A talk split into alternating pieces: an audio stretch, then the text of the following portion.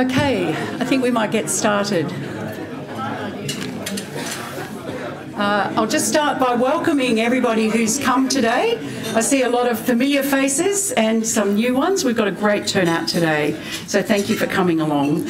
Um, I want to uh, say hello to Emma, who's joining us uh, online, and uh, now I'd like to start by acknowledging uh, the that we're meeting today in the Yarra Valley on the traditional uh, lands of the Wurundjeri people. I also want to acknowledge traditional owners of country throughout Australia because we have people uh, joining us online and we pay our respects to any elders who may be with us today. Uh, you all should know that this event is being recorded by Per Capita and also by Channel 10. These lunches, uh, which are a great tradition, um, are in honour of the memory and contribution of John Cain, Premier of Victoria for eight years, starting in 1982. John Cain was a member of a group known as the Participants, a group of Labor Party people and politicians uh, in, that were very active in the 1960s who were very concerned about the uh, excessive control of the ALP by factions. And that group later became known as uh, Independents. So it's a great uh, privilege and pleasure to introduce today uh, Andrew Leigh, a famous independent and one of only two in the federal parliament. Um, Andrew has served in the Parliament since 2010 and is the Assistant Minister for Competition, Charities and Treasury, and two months ago was made the uh, Assistant Minister for Employment. For years, Andrew's been a generous contributor to Per Capita's uh, lunch series and other events. He's one of the great intellectual minds of the federal uh, parliament, and his interests range over not just economic management, competition and markets, but inequality and how to achieve things like community connectedness. And to that, he brings his insights about sport. So his ideas and contributions might be brainy and draw on a big pile of research and data, which he juggles with the greatest ease, but he does apply himself to finding practical and achievable solutions to our biggest problems. And he's very well known for his clear and accessible explanations about how the economy works. So I can't think of anyone more fitting to talk about how factionalism in the Labor Party works and what this means for the fair, clear and open contestation for the best ideas about how to run this country of ours. So, welcome, Andrew.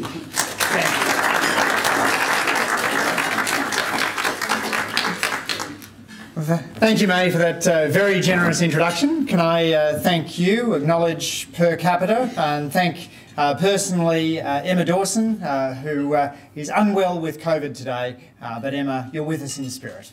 Uh, can I acknowledge too that we're meeting on the traditional lands of the Wurundjeri people of the Kulin Nation uh, and pay my respects to their elders past and present.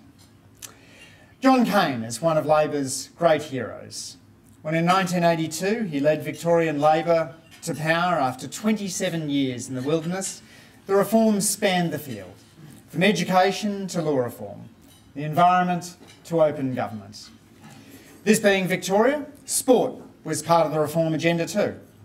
Cain's government demanded that the Melbourne Cricket Club admit women members and introduce Sunday VFL games. In the early 1980s, Cain, Cain's unleashing of reform after a generation in opposition was a blend of Whitlam and Hawke, with a dash of succession. John's father, John Cain Sr., had been the previous Victorian Labor Premier, governing until 1955 when the split destroyed his government. Yet although his father had been Premier, John Cain was not a Labor power broker. Along with John Button and Barry Jones, he was factionally independent. He had seen what divisions in the party had done to his father's government. Like most active Labor Party members today, John Cain chose not to be in a faction. My argument today is simple. The Labor Party needs to provide space for people to remain outside the factional system. Across the country, the power of factions is at an all-time high. We need to ensure that it is a legitimate choice for everyone, from new members to elected officials, to be non-factional. To join Labor should be enough. We should not be asking that those who want to make an impact within the ALP must join a subgroup within the party. Factions are fine, but not being in a faction should be fine too. This speech comes from a place of deep love for Labor. I joined the Labor Party in 1991, the age of 18, because I wanted to be part of a serious movement for reform. Labor turned 100 that year, yet it was the heyday of the Australian Democrats. Some of my friends were attracted to this new party and its policies. But it struck me that if you wanted to be part of a great movement for progressive change in Australia, you needed to join a party that could form government. As I sometimes tease my friends in the Greens party, so who is your favourite Greens Prime Minister? For 132 years, Labor has been the central driving force behind a more equal Australia. Ours is the party that produced the age pension, Medicare, and the National Disability Insurance Scheme. Ours is the party of Cain and Curtin, Rann and Whitlam.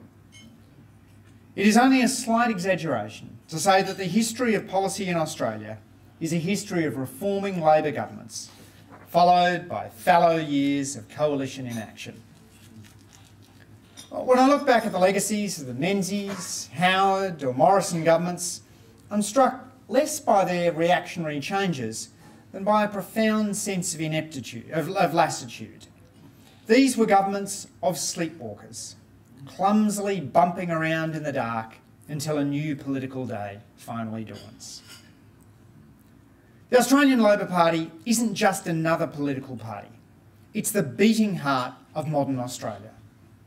When Labor succeeds, we expand the life chances of invisible Australians. We empower the powerless. Labor plays a unique role in the country. Labor is the generator of ideas and the force of progress. The Liberals and Nationals are uninterested in reform. The Greens are uninterested in governing. Only Labor delivers real change for the nation. I'm proud to be a member of the Albanese government and could happily wax lyrical for an hour about the achievements of our government over the 424 days we've been in office. I've spent my entire adult life a member of the Labor Party and I'll die with my membership in the Labor Party still valid. In this sense, my life is in two phases, childhood and Labor Party membership. My bookshelves are filled with books about the Labor Party. I've studied its history and know its stories. I've attended hundreds of branch meetings and I still look forward to Labor events because I know it means spending time in the company of unionists, feminists, environmentalists and social justice advocates. People who join the ALP to help shape a better Australia. And it's this devotion to Australia's oldest and greatest political party that animates me speak to, to speak today about something that's almost never mentioned, the role of factions. All political movements contain groups of like-minded people. The United States Democratic Party has its Blue Dog Coalition, the New Democrat Coalition, the Congressional Progressive Caucus. The Republican Party is riven between Trumpists, never Trumpists, and ex-never Trumpists. British Labor has Blue Labor, Momentum and Progressive Britain. Groupings within the UK Conservatives include Blue Collar Conservatives, the Common Sense Group and the Northern Research Group. In Australia, the Liberal Party's groupings have included the Monkey Pod Lunch Conservatives, the Prayer Group, the Modern Liberals and the Ambition faction. The National Party sometimes splits into the landed gentry versus angry populists, and at other times into social conservatives versus agrarian socialists. The Greens Party is divided into deal makers versus protesters, which with large fissures sometimes opening up between its elected members and its large membership base. What marks out the Australian Labor Party isn't the fact of its factions, but the way that they so thoroughly dominate the party. Factions control the national executive and allocate positions in the federal ministry. Factions determine the agenda of the National Conference, decide almost all pre-selections, and even choose who'll travel on international parliamentary delegations. I've long been interested in the factional system. Back in the 1990s, I was a member of the left faction for about five years and even published a paper titled Factions and Fractions about the system. Tellingly, two decades after that paper was published, it remains one of the very few things publicly written about Labor factions. I'm still not sure why Australian political scientists have devoted so little attention to such an important aspect of Australian politics. Labor's highly formalised factions have their origins in the 1970s. In their book, A Little History of the Australian Labor Party, Nick Dyrenfurth and Frank Bongiorno argued that in the early 1970s, uh, reorganisation of the Victorian and New South Wales branches was an essential precondition for nationally organised factions, which solidified in the 1980s. The Hawke Hayden leadership struggle contributed to dragging many federal caucus members in one, into one of the power blocks. By the mid 1980s, it had been established that the caucus would elect the ministry by proportional representation, and three national factions left, centre left, and right were institutionalised. Over the coming decades, the number of non factional caucus members steadily declined. In 1984, there were 10 unaligned members in the federal caucus. In 2003, there was about five. In 2010, there were two. In 2013, there were three. 2016, there was one. Since 2019, there's been two. Meetings of the Federal Parliamentary Independence can easily take place in a phone box. Since joining the, the Federal Parliament in 2010, I've comprised between 33% and 100% of the non-factional members of the caucus. The other big trend of the past generation is the consolidation of the factions from three to two. In 1984, the centre-left faction made up a quarter of the federal caucus. But as prominent centre-left ministers, John Dawkins, Bill Hayden, John Button, Michael Duffy, Peter Walsh, Barry Jones, Mick Young, Neil Blewett and Peter Cook retired, the centre-left faction waned. After the 2007 election, the centre-left faction essentially ceased to exist. With the disappearance of the centre-left, Labor's factions have become a duopoly. As their power has grown, the factions have become more structured. These are not lunch clubs or informal gatherings. Members are expected to attend factional meetings and vote with the faction. The factions have constitutions, elect factional leaders, take minutes of their meetings, and keep membership lists. As Dennis Glover notes, in other social democratic parties around the world, factions are loose and informal. Within the Labor Party, factions operate as formally as the party itself. In the federal caucus, it goes without saying that most of my friends are in factions. To a person, they're talented, idealistic and hardworking. It would be unfair to them to engage in a straw man discussion of the factional structure. So let me instead take a steel man approach by beginning with the strongest case for the factional system. What's good about factions? Well, the first point in defence of factions is that Labor currently stands in its strongest electoral position since the early 1900s when the newly created Party of the Union movement swept its opponents away in election after election. Today, Labor holds office federally and in every state and territory except Tasmania. Currently, the most senior coalition leader on the mainland is Brisbane Lord Mayor Adrian Schrinner. Labor's party officials, from National Secretary Paul Erickson down, are driven by data and evidence and constantly experimenting with new ways of maintaining a thoughtful conversation with Australian voters. In an era of disinformation and distraction, Labor has been successful in persuading Australians to support policies backed by science, evidence and institutions. After decades in which populism has surged across the globe, in Australia it's in retreat. One might argue that factional dominance has played a role in this success. By providing stability to the party, faction leaders would argue, they've helped reduce internal dissent, so everyone can focus their attention on electoral success. Full factional control, they would contend, provides a measure of certainty to the institution that allows people to get on with doing their jobs.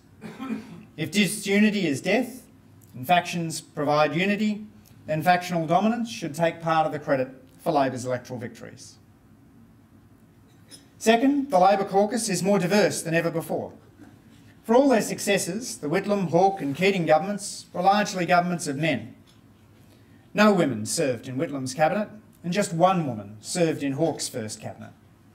By contrast, the Albanese cabinet consists of 10 women and 13 men. A majority of the caucus are women. With the election of Mary Doyle in Aston, the Labor caucus tipped over to 53% women. We have numerous me members from non-English speaking backgrounds, including Egypt, Sri Lanka, Greece, Italy, Malaysia, India and Afghanistan. Six Labor members are First Nations people, including Cabinet Minister Linda Burney. The share of First Nations people is higher in the Labor Party room at 6% than in the broader community at 3%. Again, factional leaders would argue they deserve some credit for these outcomes. When pre-selections are considered one by one, underrepresented groups can repeatedly miss out. A failure to consider the big picture helps explain why the coalition parties have just 30% women in their combined party room, about the same share that Labor had in 2001, and why they have only two First Nations representatives. At a national and state level, Labor's factions have helped meet the party's affirmative action targets and been tasked with bringing greater ethnic and racial diversity to the ranks of the party's elected officials. So, what's the problem? Should we worry if factions fully control the party? Is it really necessary for the party to provide space to people who choose not to join a faction? I believe there's four reasons to be concerned about a party that is totally dominated by factions. First, there's now a shortage of healthy competition between the party's factions. When I joined the party, I vividly recall the way in which factions channelled ideological disagreements. New South Wales Labor Party conferences in the 1990s featured feisty debates between Graham Richardson and John Faulkner, both of them government ministers. National Labor Party conferences featured debates between Doug Cameron and Peter Cook. These debates weren't perfect, and the sharp edge of the debates probably discomforted some. But they showed everyone it was healthy to have differing views, and that the Labor Party was a sufficiently large tent to contain a spectrum of ideological perspectives. They were a reminder that you didn't need to agree with every Labor policy to support the Labor Party. By contrast, though, today's factions are less likely to broker ideological debates than to try and find a way of avoiding the debate altogether. When both factions see it as desirable to find a fix, debate can be viewed as unhealthy. Calling a truce in the battle of ideas is not the Labor way. If we stifle internal debate, we miss the chance to test our policies among ourselves and to train a new generation of thinkers.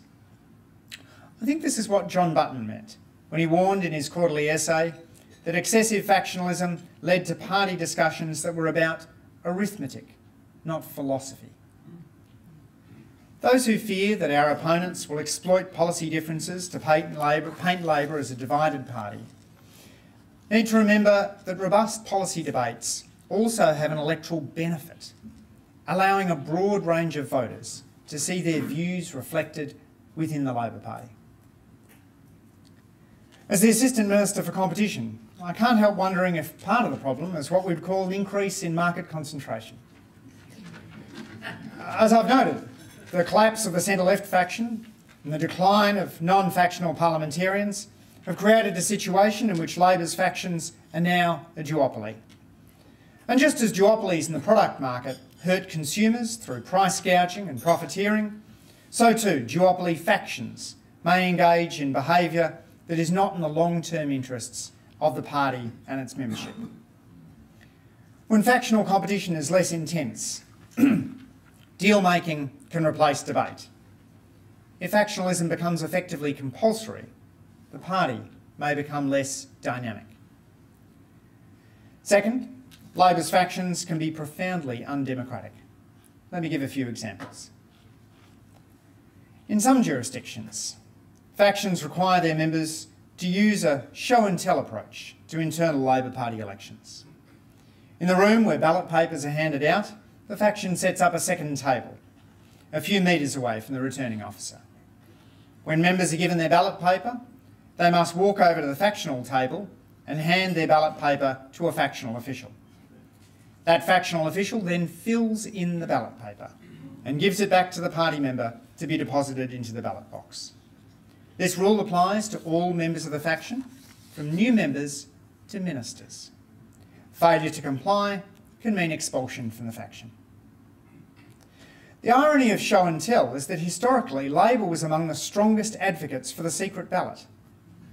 The secret ballot, known in some other countries as the Australian ballot, was revolutionary because it prevented bosses from demanding that their workers reveal how they'd voted. A secret ballot in public elections effectively forbade show and tell. As Peter Fitzgerald observes, show and tell would be considered an offence under state and Commonwealth laws if undertaken during state or federal elections. No Labor government was, would tolerate an organisation that set up a table in the corner of the polling station, asking people to volunteer to have their ballot papers filled in for them. We would see it as utterly undemocratic, yet we tolerate it in our own internal elections. Uh, and then there's the issue of pre-selections. In 2018, Mark Butler spoke to the Victorian Fabian Society about his concerns that reforms he'd championed as party president had been blocked by factional leaders at the National Conference and various state conferences. Mark argued that one of the fundamental rights of Labor Party membership should be to choose Labor candidates. Yet, as he ruefully noted, I'm sorry to say that ours remains a party that gives ordinary members fewer rights than any other Labor or Social Democratic Party I can think of. Mark pointed to particular upper house candidates, which he said uh, remains a last bastion of backroom dealing by self-appointed factional warlords. Labor's candidates for state and legislative Senate and legislative council should, he argued, be chosen by the membership. Likewise, Mark said, casual vacancies should not be filled by highly centralised factional processes. Mark reserved his fiercest scorn for Victoria, where he described the factional divvy-up of seats, including one that was yet to be created, as backroom buffoonery that does not, does not reflect a healthy party organisation. Just as Labor's factions are at their best when they encourage ideological debate over important policies, they're at their worst when they serve only as competing executive recruitment agencies. This is what the Hawke-Wran ALP review called the deadening impact of factionalism. It's what Kevin Rudd once called the skullduggery of factional warfare. John Cain, too, was a critic of developments in Victoria. He pointed out that many active branch members wanted nothing to do with factions and resented their influence in the party. John Cain also pointed out that structured factionalism meant rigidity in decision making in 2009, at the age of 78, Cain again criticised the role of factions in the Victorian ALP, writing that, historically, the people who run political parties, like all who hold power, are always slow to acknowledge their shortcomings. They fight tenaciously to hold the power they've won. According to one Victorian Labor activist, of 143 pre-selections in this state during the past two decades or so, a mere 10 have gone to ordinary member vote. Again, many talented people have entered the Victorian Parliament during this period. But I'm yet to hear anyone argue that the 10 who were selected by members are less talented than the 133 who were appointed. Others argue that central control over Victorian pre-selections has led to a failure to pre-select candidates who generally, genuinely represent their communities especially in relation to culturally and linguistically diverse communities in the outer suburbs. Underpinning this system is the Victorian Stability Pact. Initially struck in 2006, the Stability Pact is an agreement between the factions in which every winnable seat, every party leadership position, and every spot on every committee is divided between the left and the right, with a no contest rule on the other's possessions. Like the 19th century colonial powers meeting in Berlin to divide up Africa, the Stability Pact effectively takes away the ability of local members to have their say. Nominally, the party rules say that pre-selections depend equally on local member votes and the Central Committee. But if the factions vote together, then even a 90% local member vote can be overridden by a 95% Central Committee vote. Allocating electorates to factions is electorally reckless.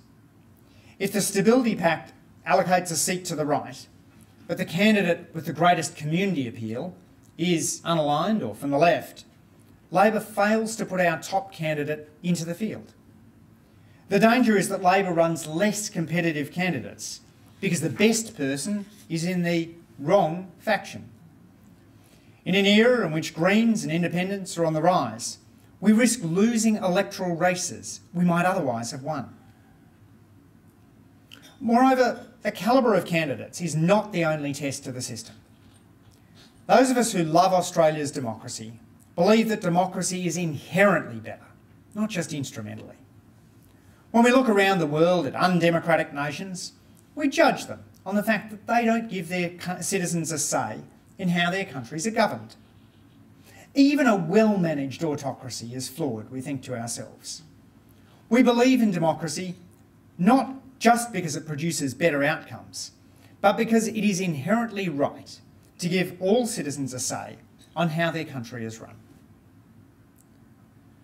Labor's democratic decline alienates party members. Ours has always been a mass party, and we've relied on our membership to win elections. If you believe in the randomised evidence on political campaigning, and who in this room doesn't love a good randomised trial, the impact of direct mail and television advertising is dwarfed by the impact of personal contact via in-person canvassing and telephone calls. If you doubt this, just think about your own views. How often have you shifted your view on an important issue because of a letter or an ad as compared to a conversation? Personal campaigning matters. Labor relies on our membership to win elections.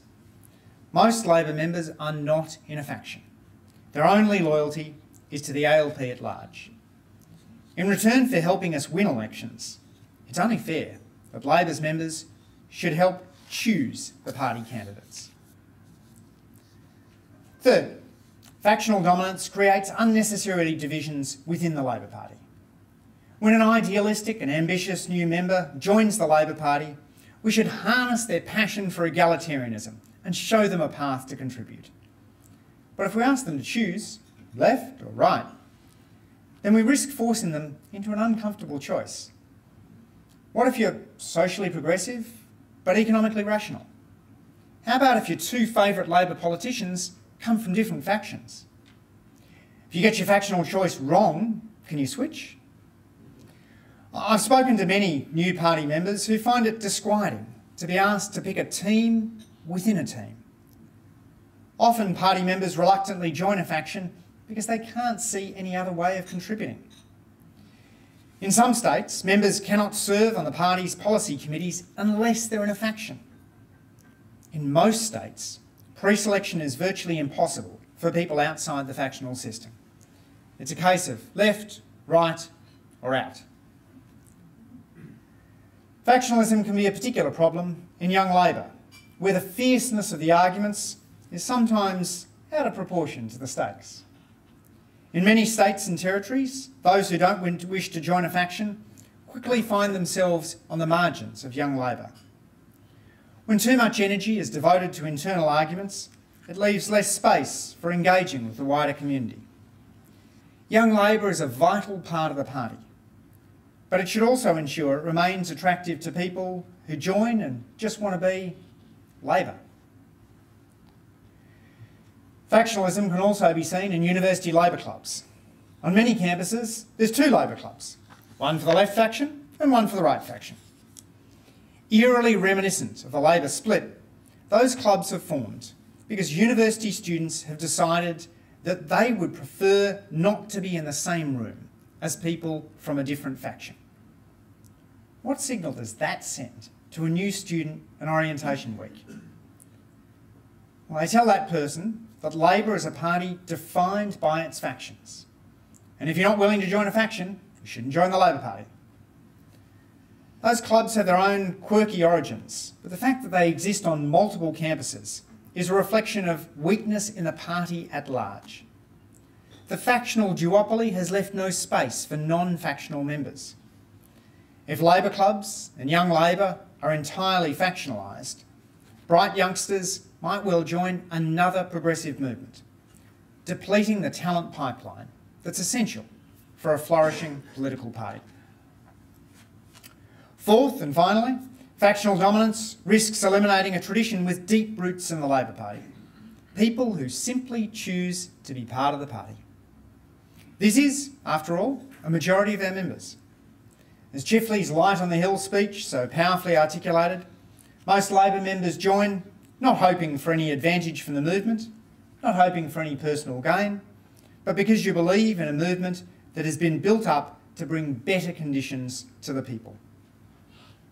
These are Keating's true believers.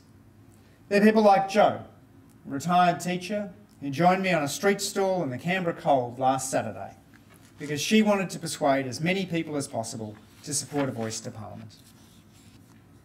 There are tens of thousands of Labor members who feel uncomfortable with factions or are uninterested in factions. As the discussion paper initiating the Bracks Macklin review noted, many members believed that factionalism did more harm than good and expressed concern in respect to both the secrecy that surrounds factional groups and the power those groups wield. Members were aware of the stabilising role factions played historically. However, most believed that the current state of factionalism represented a significant problem that needed to be addressed. Most Labor members will never seek a career in Parliament or as a party official. They simply want their party to recognise that a non-factional member of the Labor Party is no less worthy than a factional member of the Labor Party. Non-factional members will never engage in the kind of antics that led to a 60 minutes expose and an inquiry by the Victorian Anti-Corruption Commission. They would no more dream of using prepaid cards to subvert branch stacking rules than they would imagine voting for One Nation. On election day, these regular members will staff booths from dawn to dusk. They're motivated not by power, but by altruism. They joined Labor to shape a better nation. They should not be treated as second-class citizens within our party. Preserving a space for non-factional members in the Labor Party shouldn't be a radical idea. For much of our history, Labor has not been a particularly factional party. But if we can no longer welcome unaligned members, it'll become increasingly difficult to recruit to Labor. Running a mass membership organisation is hard enough in an age where fewer people are joining community groups. Demanding factional loyalty as a condition of active engagement in the Labor Party is like putting lead in our saddlebags. Why not make it clear that ours is a party that will nurture talent regardless of whether or not someone joins a faction.